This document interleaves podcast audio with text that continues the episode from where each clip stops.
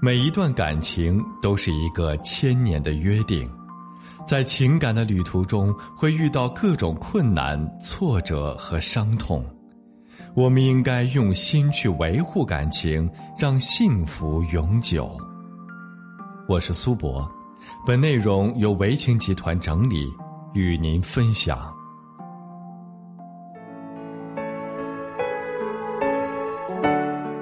今天呢，再跟大家分享一位女性求助者的求助留言。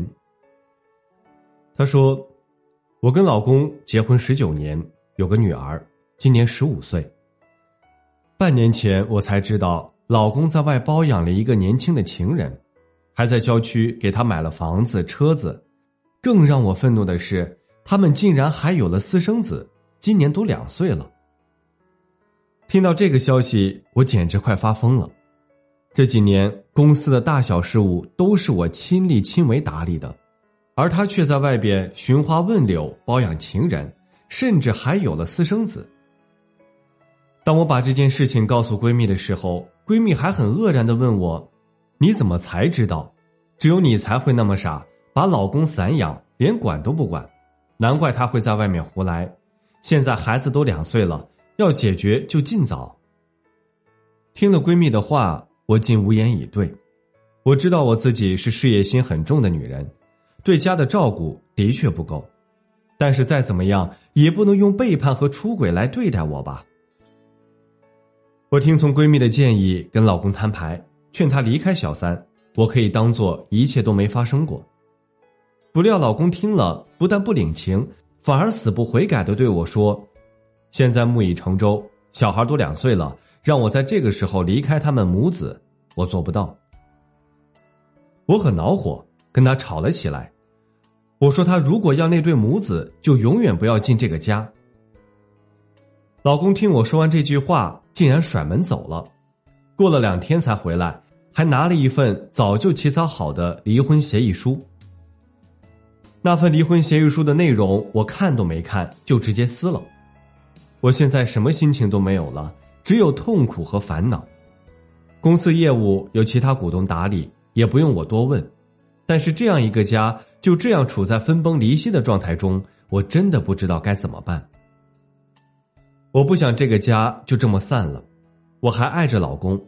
这几个月，我思考自己的过去，对老公和孩子，我还有很多的愧疚。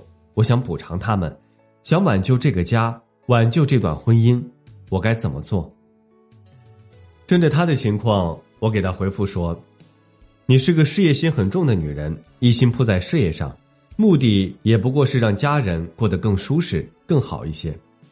没想到老公却背着你出轨，还为小三买车买房，而且还有了一个两岁的私生子。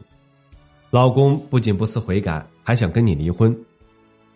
你目前遇到的婚姻危机的确很严重。”婚姻呢是两个人共同的事业，缺少任何一方，婚姻都将不复存在。无论你在商业战场上如何成功，如果把家失去了，依然得不偿失。如今你的婚姻已经走到了悬崖的边缘，如果你想挽救这段婚姻，挽回这个家，就要有些技巧和措施，满打满干只会适得其反。我给他提了几点建议。首先，第一点，就是先解决好外部问题。你老公在外边有了小三，而且有了两岁的孩子，这是让他的心回不来的主要原因。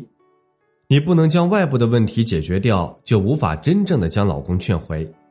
至于如何解决小三问题，可以寻求专业人士的帮助。